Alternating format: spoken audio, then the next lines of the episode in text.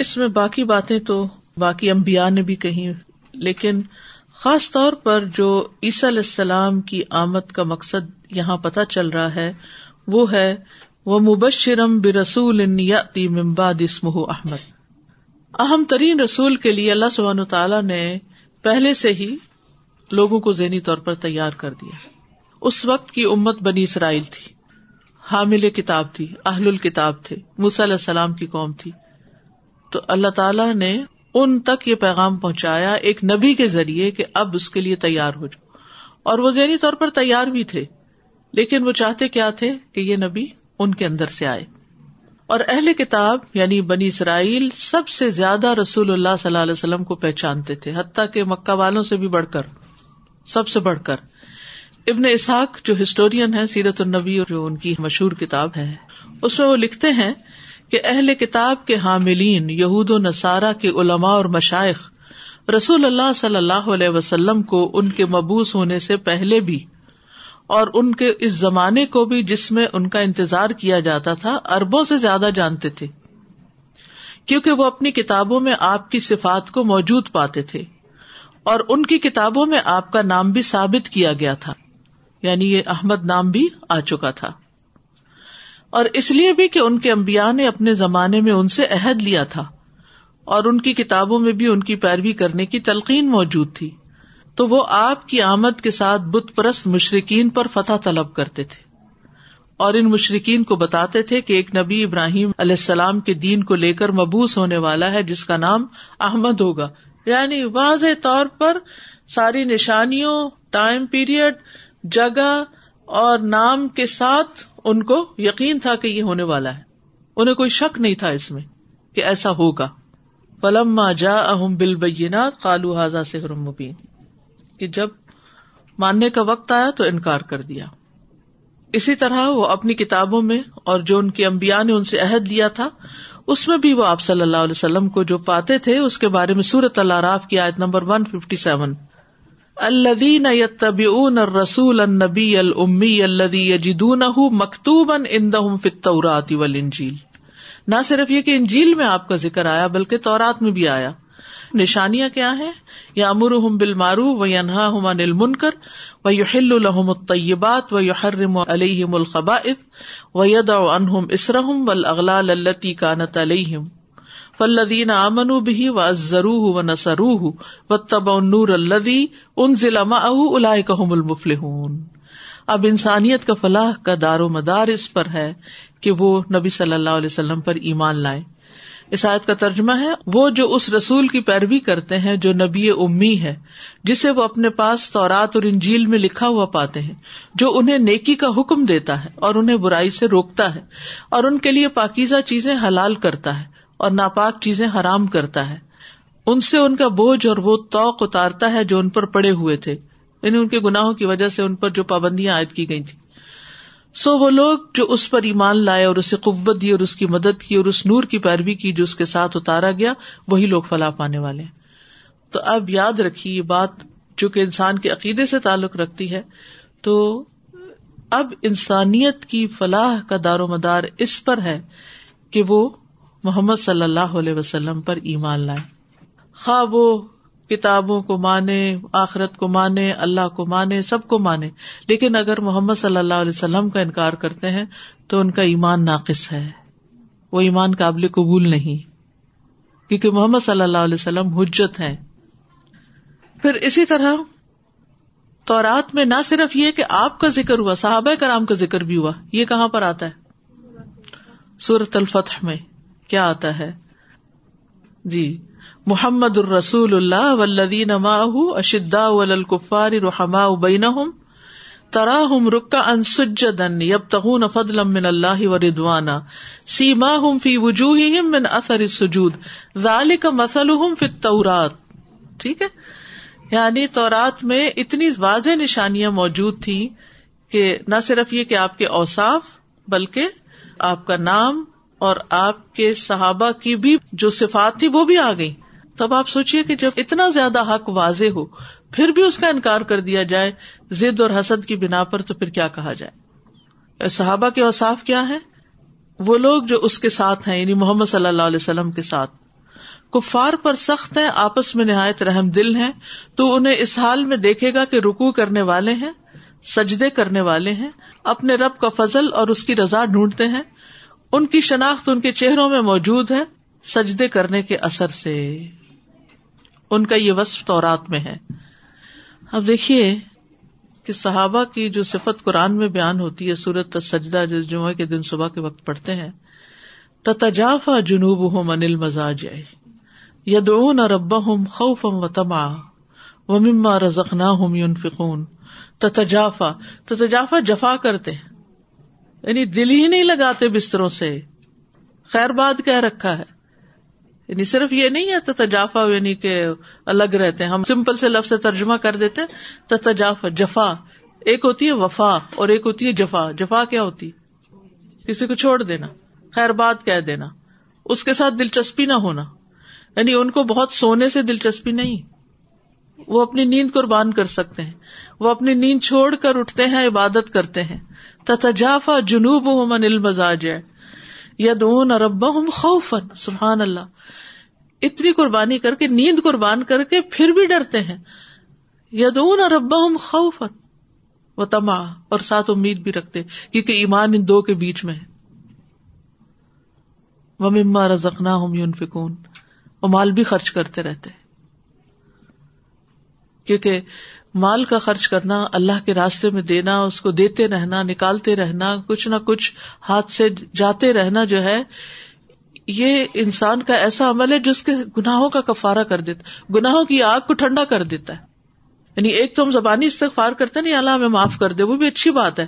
لیکن اس کے ساتھ جب ہم صدقہ کرتے ہیں تو یعنی وہ کہتے ہیں نا کہ خفیہ صدقہ جو ہے، اللہ تعالیٰ کے غزب کو ٹھنڈا کرتا ہے، گناہوں کی آگ کو بجھاتا ہے۔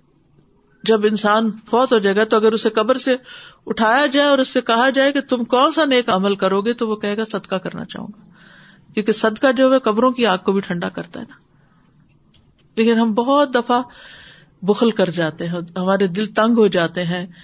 ہم سب کچھ اپنے ہی لیے، اپنی ہی راحتوں اور سکون کے لیے سنبھال سنبھال کے رکھنا چاہتے ہیں۔ کسی اور کو اس میں شریک نہیں کرنا چاہتے۔ تو آپ دیکھیے کہ ابھی سورت المنافقون آئے گی آگے۔ جس میں رب لولا اخر تنی الا اجل ان قریب فصدقا کہ اللہ تو نے مجھے تھوڑی سی مہلت اور کیوں نہ دی کہ میں صدقہ کر لیتا۔ یعنی موت کے وقت انسان کو ریگریٹ ہوگا کہ یہ میں سب دوسروں کے لیے چھوڑ کے جا رہا ہوں، مجھے کیا اس سے؟ میں اگر دیتا تو آج میری موت آسان ہوتی، کیونکہ صدقہ جو ہے بری موت سے بچاتا ہے۔ اور بری موت صرف نوزب اللہ ایکسیڈینٹ کی موت ہی نہیں بری موت جو ہے وہ کسی بھی طرح اللہ ہی بہتر جانتا تو مرنے والے پہ گزر رہی ہوتی ہے نا؟ کہ اس پہ کیا گزر رہی ہے؟ اس کی کتنی شدت ہے تکلیف کی؟ پاس کھڑے لوگ تو نہیں پہچان سکتے۔ تو صدقہ جو ہے بری موت سے بچاتا ہے، قبر میں ٹھنڈک دیتا ہے۔ آخرت میں مومن کا سایہ جو ہے وہ اس کا صدقہ ہوگا، وہ حشر کی گرمی سے بچانے والا۔ تو اس لیے وہ ممار زخنا ہوں فکون ہم اگر ایک نیکی کر لیں تو ہم کہتے وہ کر نہیں لی۔ اب دوسری کی کیا ضرورت ہے؟ یعنی اگر عبادت کر لیں تو صدقے کی طرف توجہ نہیں، اور جو لوگ صدقہ کرتے ہیں وہ کہتے ہیں، ہم اتنا نہیں لوگوں کا خیال رکھ رہے، ہم نے دیکھے نمازی کیسے ہوتے ہیں۔ نماز پڑھنے والے کیا کر رہے ہیں؟ نہیں، صحابہ تو فرض نمازوں کے علاوہ تحجد پڑھنے کے بعد بھی صدقے کرتے تھے، تو ہم ہم خالی اگر صدقہ کر رہے ہیں تو اس پر ہی ناز ہو گیا ہمیں، اور وہی کافی سمجھ لیا۔ تو جو اللہ سے ڈرتا ہے نا، اور اللہ کو خوف سے پکارتا ہے، وہ اپنی کسی نیکی پہ شیخی نہیں بگاڑتا۔ اور نہ اپنے آپ کو کوئی بہت بڑا سمجھتا ہے۔ پھر اسی طرح یہ لوگ نبی صلی اللہ علیہ وسلم کی آمد سے پہلے آپ کا واسطہ دے دے کر فتح مانگا کرتے تھے۔ ولم جا اہم کتاب من دلہ مصدق الما ما اہم وکان من قبل یس تفتحون الزین کفرو اور جب ان کے پاس اللہ کے ہاں سے ایک کتاب آئی جو اس کی تصدیق کرنے والی، جو ان کے پاس ہے یعنی نہ صرف کہ انجیل نے تو رات کی تصدیق کی، بلکہ قرآن نے بھی کی۔ حالانکہ وہ اس سے پہلے ان لوگوں پر فتح طلب کیا کرتے تھے یعنی قریش پر اور قبائل پر۔ پھر اسی طرح اپنے بیٹوں کی طرح آپ کو پہچانتے تھے یعنی نبی صلی اللہ علیہ وسلم کو۔ اللہ دین آتی نہ کتاب یا رفون کما یا رفون ابنا اہم وہ لوگ جنہیں ہم نے کتاب دی، وہ اسے اس طرح پہچانتے یعنی محمد صلی اللہ علیہ وسلم کو، جیسے اپنے بیٹوں کو پہچانتے۔ تو اپنے بیٹے کو پہچاننے میں کس کو شک ہوتا ہے؟ ہزاروں میں سے انسان پہچان لیتا ہے۔ وہ آپ کی پیدائش کے دن سے بھی واقف تھے۔ حسان بن ثابت سے مربی ہے۔ وہ کہتے ہیں، اللہ کی قسم، میں سات یا آٹھ سال کا قریب البلوغ لڑکا تھا۔ جو کچھ میں سنتا تھا، میں سمجھتا بھی تھا۔ میں نے ایک یہودی کو مدینہ کے ایک قلعے پر کھڑے ہو کر بلند آواز سے پکارتے ہوئے سنا، اے یہود کے گروہ یعنی سب کو پکارا اس نے، حتیٰ کہ سب یہود اس کے پاس کٹھے ہو گئے۔ کیونکہ اس زمانے مائک اور اسپیکر وغیرہ تو نہیں، تو لوگ پہاڑی پہ چڑھ کے یا اونچی چھت پہ کھڑے ہو کے لوگوں کو خطاب کرتے تھے، کیونکہ پھر آواز میں رکاوٹ نہیں آتی۔ نیچے بیٹھ کے کرے نا، یا کھڑے ہو کے کرے تو آواز جو ہے وہ جذب ہو جاتی ہے لوگوں کے اندر ہی۔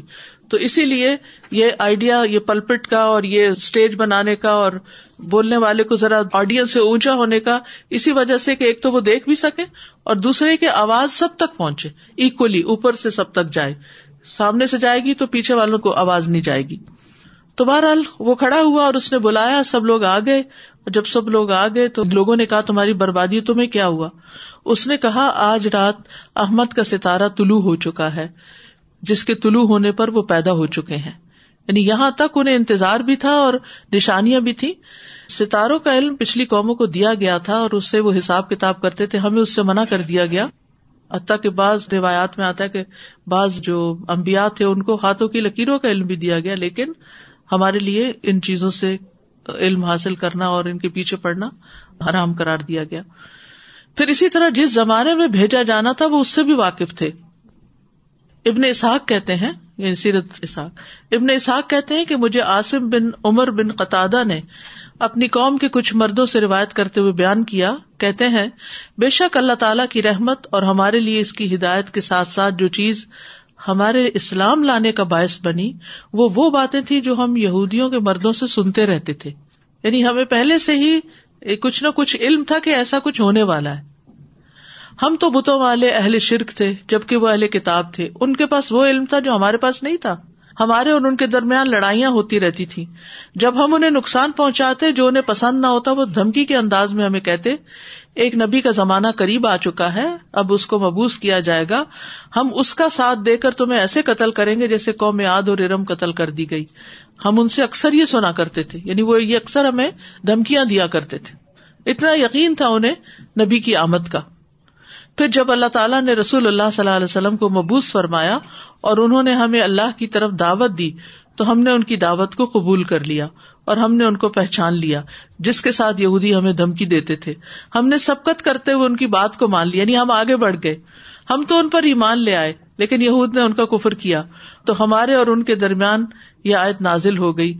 ولم جا اہم کتاب من ان دلہ مصدق الما اہم وکان من قبل یستفتحون علی الذین کفروا فلما جا اہم ما عرفوا کفروا به۔ فلانت اللہ علی الکافرین پھر اسی طرح یہ ہے کہ یہود جو تھے وہ آپ کی صفات اور جائے ظہور وغیرہ سے بھی واقف تھے۔ ابو سخر وکیلی کہتے مجھے ایک بدو آدمی نے کہا، میں رسول اللہ صلی اللہ علیہ وسلم کی زندگی میں مدینہ میں کچھ سامان تجارت لایا۔ جب میں اپنی تجارت سے فارغ ہوا تو میں نے کہا، میں ضرور اس آدمی کے پاس جاؤں گا یعنی محمد صلی اللہ علیہ وسلم کے پاس، اور ضرور اس کی باتیں سنوں گا۔ آپ مجھے ابو بکر اور عمر رضی اللہ عنہ کے درمیان ملے، دو کے بیچ میں چل رہے تھے، تو میں آپ کے پیچھے پیچھے چلنے لگا۔ یہاں تک کہ ہم ایک یہودی کے پاس گئے تو وہ تورات کھول کر پڑھ رہا تھا۔ اس کے ذریعے اپنے آپ کو تسلی دے رہا تھا، کیونکہ اس کا انتہائی حسین و جمیل نوجوان بچہ موت و حیات کی کشمکش میں تھا۔ جیسے ہم بھی ایسے تکلیف کے وقتوں میں قرآن پڑھتے ہیں، تو وہ بھی اسی طرح تورات پڑھ رہا تھا۔ رسول اللہ صلی اللہ علیہ وسلم نے اسے فرمایا، میں تجھے تورات نازل کرنے والی ذات کی قسم دے کے کہتا ہوں۔ کیا تو اپنی کتاب میں میری صفات اور میرے جائے ظہور کا تذکرہ پاتا ہے؟ تو اس نے سر سے نہیں کا اشارہ کیا۔ لیکن اس کے بیٹے نے کہا جی ہاں تو رات کو نازل کرنے والی ذات کی قسم ہم اپنی کتاب میں آپ کی صفات اور آپ کی جائے ظہور کا تذکرہ پاتے ہیں۔ میں گواہی دیتا ہوں کہ اللہ ہی معبود برحق ہے اور آپ اللہ کے رسول ہیں۔ یہ سن کر آپ نے فرمایا یہودی کو اپنے بھائی سے ہٹا دو۔ بھائی کون تھا؟ یہ بچہ جو اسی وقت مسلمان ہوا تھا۔ اس کی وضاحت ایک اور حدیث میں بھی آتی ہے کہ وہ آپ کے یہاں کام بھی کرتا تھا، خدمت کرتا تھا آپ کی، اور پھر جب وہ بیمار ہوا تو آپ عادت کے لیے گئے تھے۔ اور جب عادت کے لیے گئے تو آپ نے اس کو اسلام کی دعوت دی اور اس نے قبول کر لی۔ اور باپ نے اجازت بھی دے دی۔ تو آپ کی مراد بھائی سے ہٹا دو یعنی یہودی کا بیٹا تھا جس نے اسلام قبول کیا۔ پھر آپ نے خود اس کے کفن کا انتظام کیا، اسے حنوت سے خوشبو لگائی، اس کی نماز جنازہ پڑھائی۔ تو بہرحال یہ اس سے بھی پتہ چلتا ہے کہ کس طرح وہ جانتے تھے۔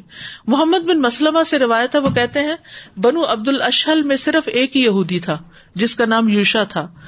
تو میں نے اسے کہتے ہوئے سنا، جبکہ میں اس وقت ایک لڑکا تھا اور صرف تیبند باندھتا تھا۔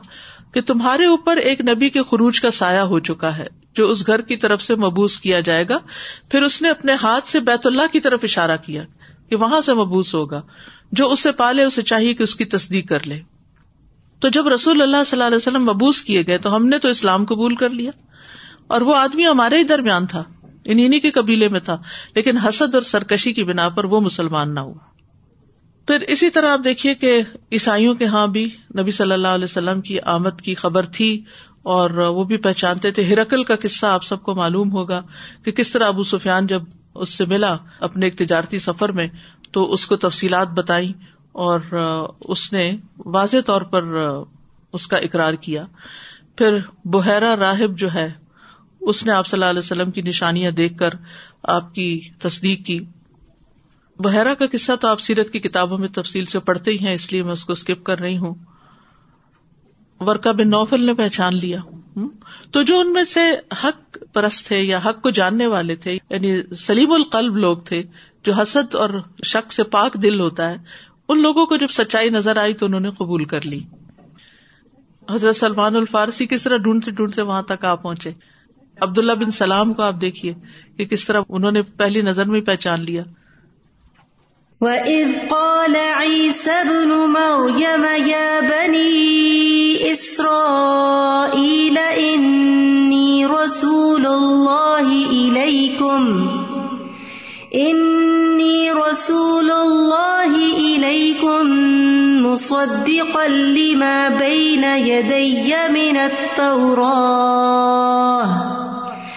مصدقا لما بين يدي من التوراة ومبشرا برسول يأتي من بعد اسمه أحمد. فلما جاءهم بالبينات قالوا هذا سحر مبين. السلام علیکم رحمۃ اللہ۔ جزاک اللہ خیر استاذہ جی یہ جو آپ ہسٹورک ریفرنسز دے رہے تھے اس سے بہت ساری چیزیں مزید واضح ہو گئی ایک سوال پچھلے لیسن کے متعلق تھا جو آیت نمبر فائیو تھی۔ یہ جو حصہ تھا نا فلم ازاغ ازاغ اللہ قلوب اس کے متعلق ایک اسپیکٹ تھا جو لاسٹ کلاس میں شاید تھوڑا سا انکلیئر تھا۔ یہ جو بات ہو رہی تھی نا پچھلی اس میں آیت نمبر فائیو میں فلم ازاغ ازاغ اللہ قلوب تو زاغا کا لفظی مانا تو ہوتا نا، پھر گئے، کج ہو گئے، بہک گئے۔ ہوں انحراف کیا ماں زاغ البسر و ماں تغا تو جب آپ کسی چیز کو پسند کرتے ہیں تو اپنی نظر اس کی طرف رکھتے اور آپ کا دل بھی اس کی طرف مائل ہوتا ہے۔ جیسے آپ سفر کر رہے ہیں، کوئی ایک منظر آپ کو بہت اچھا لگتا ہے۔ تو آپ اس کو دیکھتے چلے جاتے ہیں اور آپ کا دل بھی بہت خوش ہو رہا ہوتا ہے۔ پھر گاڑی آگے بڑھتی ہے اور وہ منظر نگاہوں سے غائب ہو جاتا ہے۔ کوئی اور چیز نظر آ جاتی۔ ہے اب آپ پچھلے کو بھول جاتے ہیں اور نئے والے کو دیکھنے لگتے ہیں۔ اچھا۔ اب جو کہ آپ کی جو نگاہ تھی وہ، اس کا مرکز نقطۂ نگاہ جو ہے وہ بدل گیا۔ تو نتیجہ کیا ہوا؟ دل کی حالت بھی بدل گئی۔ یہ بھی ہو سکتا ہے کہ اس اچھے منظر کے بعد ایک خراب منظر آئے۔ تو آپ اس میں کھو جائیں۔ وہ پریشان ہو جائیں۔ دل کی حالت بھی بدل گئی۔ ہماری زندگی بھی ایک سفر کی طرح ہے۔ ہماری زندگی میں بہت سے واقعات، بہت سے حادثات، بہت سی چیزیں، بہت سے پڑھنے کو، سننے کو، دیکھنے کو ملتا ہے۔ کچھ دنیا کے حالات سے متعلق، کچھ دین سے متعلق، کچھ ہمارے آپس کے جو خاندانی مسائل ہوتے ہیں، یا بزنس ریلیٹڈ ایشوز ہوتے ہیں۔ یہ ساری چیزیں ہمارے اوپر اثر انداز ہوتی ہیں۔ اور ان میں سے جب ہم دین کی کسی چیز کے ساتھ ہوتے ہیں، مثلاً قرآن پڑھ رہے ہیں، قرآن کی مجلس میں ہے ہاں جمرہ کیا ہے، نماز پڑھی ہے، تو ہمارے دل کی حالت اچھی ہوتی ہے۔ اس وقت ہم بڑے بڑے عہد کر لیتے ہیں، اپنے ساتھ ہی کر لیتے ہیں۔ ضروری کسی کو بول کے کہیں۔ اپنے ساتھ ہی کر لیتے ہیں۔ اب آئندہ سے تو میں تحجد کبھی نہیں چھوڑوں گی، آئندہ سے تو میں روز صدقہ کروں گی، آئندہ سے تو یہ۔ پھر کیا ہوتا ہے کہ جب آپ آتے ہیں تو کوئی ایسے حالات پیش آ جاتے ہیں کہ جو آپ کو ہلا کے رکھ دیتے ہیں۔ یعنی زندگی میں ایسے مسائل پیش آ جاتے ہیں، ہلا کے رکھ جاتے ہیں اور آپ اس میں ایسا جولٹ ہوتا ہے کہ جو آپ کے اوپر ذہن پہ چیزیں ہوتی ساری گر جاتی وہ آپ بھول جاتے ہیں۔ اچھا۔ کبھی ایسا بھی ہوتا ہے کہ حادثات نہیں ہوتے، لیکن آپ کو دنیا کی کوئی چیز اتنی پسند آ جاتی ہے، آپ اس سے اتنا اٹریکٹ ہو جاتے ہیں کہ آپ اس میں کھو جاتے ہیں۔ ایک چھوٹی سی مثال سے بھی آپ دیکھیں۔ جیسے بیٹے ہوتے ہیں نا، تو ماں سے ان کو بیٹیوں سے بھی زیادہ پیار ہوتا ہے۔ وہ بہت خیال بھی رکھتے ہیں، سب کچھ ہوتا ہے۔ لیکن جب بیوی آتی ہے تو پھر کیا ہوتا ہے؟ پھر ماں سے توجہ، فوکس ہٹ جاتا ہے۔ اب یہ اختیاری ہوتا ہے۔ یعنی یہ جو ہے، یہ اختیاری ایک چیز ہوتی ہے، ادھر سے ہٹے ادھر ہو گئے۔